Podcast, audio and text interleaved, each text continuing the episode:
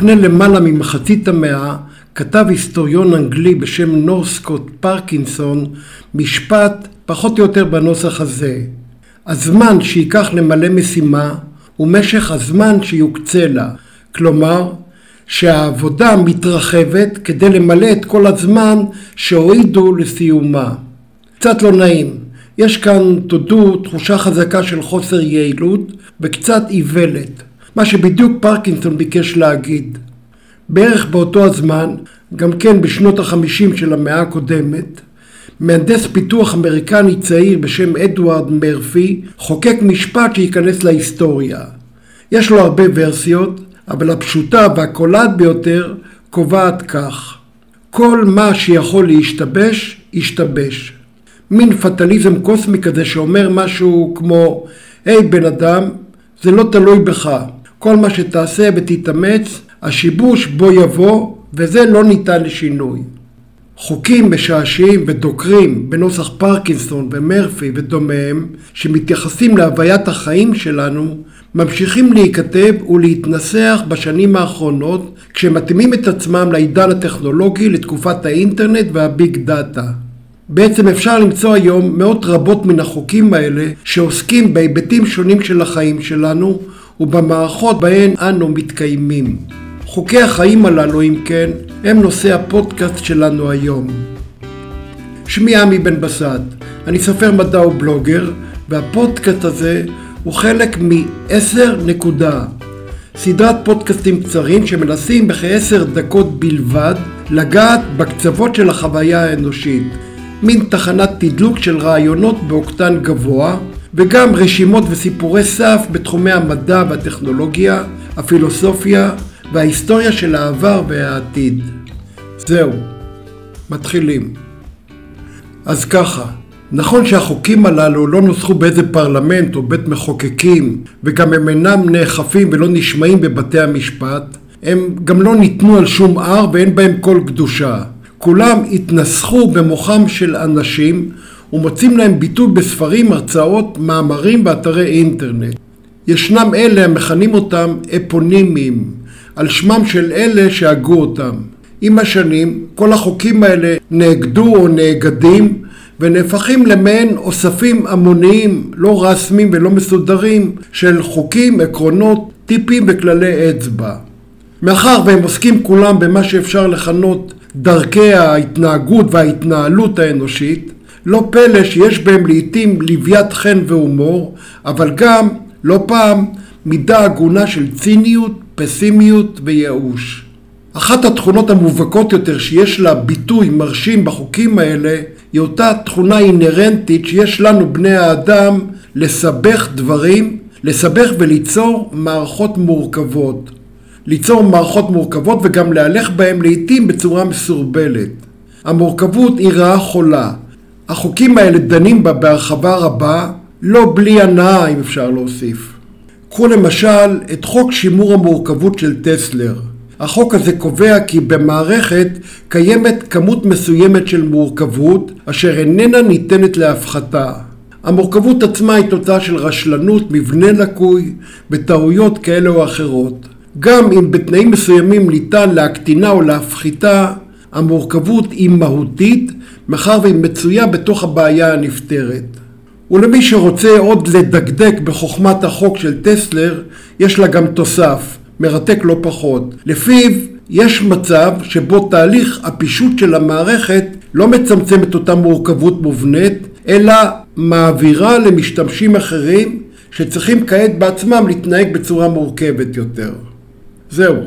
ומה עם הניסיון לייעל ולשפר את המערכות? תשובה לכך מציע בזהירות חוק הדבר, הדבר לואו.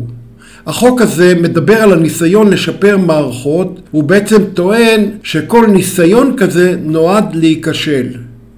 אם אתה בא על פי אטבר, אם אתה בא מלא בכוונות טובות כדי להכיל שיפורים במערכת, תהיה מודע לכך שאלה עשויים דווקא לגרום לירידה בביצועים וברמה בחלקים האחרים שלה, ובסופו של דבר בעצם להביא לירידה כללית בביצועים. ככה זה.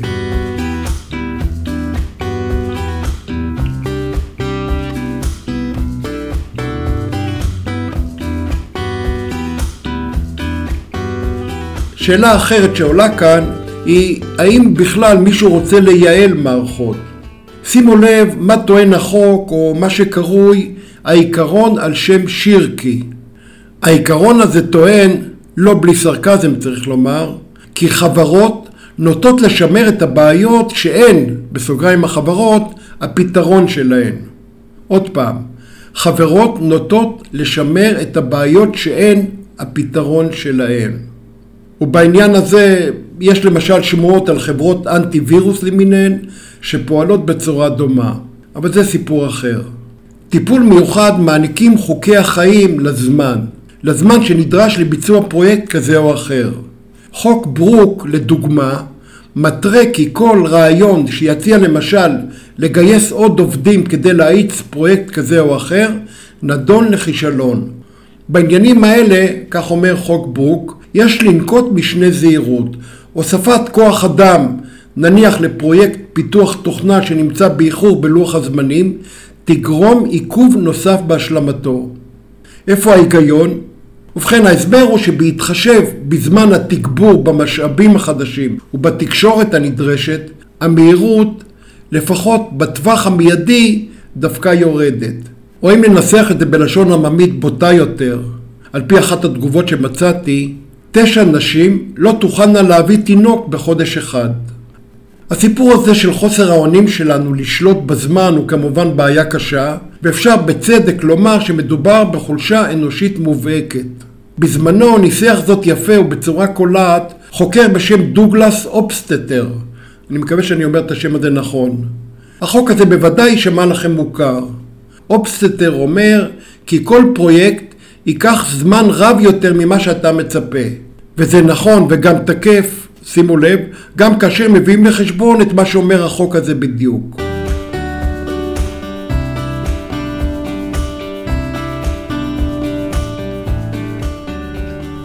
באוסף חוקי החיים הללו יש כמובן כתובת אחת מרוחה על הקיר, והיא חוזרת ונשנית. בני האדם. אנחנו אלה בעצם שיוצרים את הסיטואציות, ואנחנו אלה בעצם שנקלעים לתוכם. מורכבות, סרבול, שלמזליות, טיפשות, הכל נכון. הטיפשות, אמר פעם איינשטיין, היא אינסופית. חוקי החיים שעוסקים בסכלות האנושית פשוט משגשגים. הנה לדוגמה חוק שלא מצאתי לו מקור אבל הוא חד ונוקב. מערכת חסינת תקלות אינה לוקחת בחשבון את כושר ההמצאה של השוטים. Yeah, yeah. חוק המכונה אתר של הנלון מרמז על כך בדרכו שלו. לעולם, הוא אומר, לעולם אל תייחסו לזדון את מה שניתן להסביר בצורה מספקת על ידי טיפשות. ואם אנחנו מבקשים עוד להעמיק בזה, ובאותה הזדמנות גם אולי להסיר כל תקווה מהיכולת שלנו להשתפר, אז ישנו גם האפקט של דאנינג קרוגר. על פי האפקט הזה, שמניח את הדברים כהווייתם, אם אתה לא כשיר, אתה לא יכול לדעת שאתה לא כשיר. זהו. חוקי החיים הללו נכתבים כל העת, וברשת האינטרנט יש אתרים מיוחדים, כולל בוויקיפדיה, של קבצי חוקים שונים ומשונים. בכלל, הרשת היא מקור עמוס להתפקע בנתונים, הרבה מאוד אינטראקציות, מלל, תכנים סתמיים והרבה פייק. וצריך לדעת לעבור את המוץ מהתבן. גם כאן יש כמה חוקים. אחד מהם, חוק קנינגהם, קובע כי הדרך הטובה ביותר לקבל את התשובה הנכונה באינטרנט היא לא לפרסם שאלה, אלא לפרסם תשובה לא נכונה. הרעיון הוא שלעיתים קרובות אנשים שנמצאים אונליין ברשת לא נוטים לענות על שאלות במיוחד כאשר הן נראות מטופשות. אבל יחד עם זאת, יש ברשת מספיק די ויותר אנשים שחשוב להם מאוד לתקן כל טעות אפשרית שהם רואים. ואז להגיד משהו שגוי, זאת תהיה דרך מצוינת לקבל תגובות נכונות במהירות.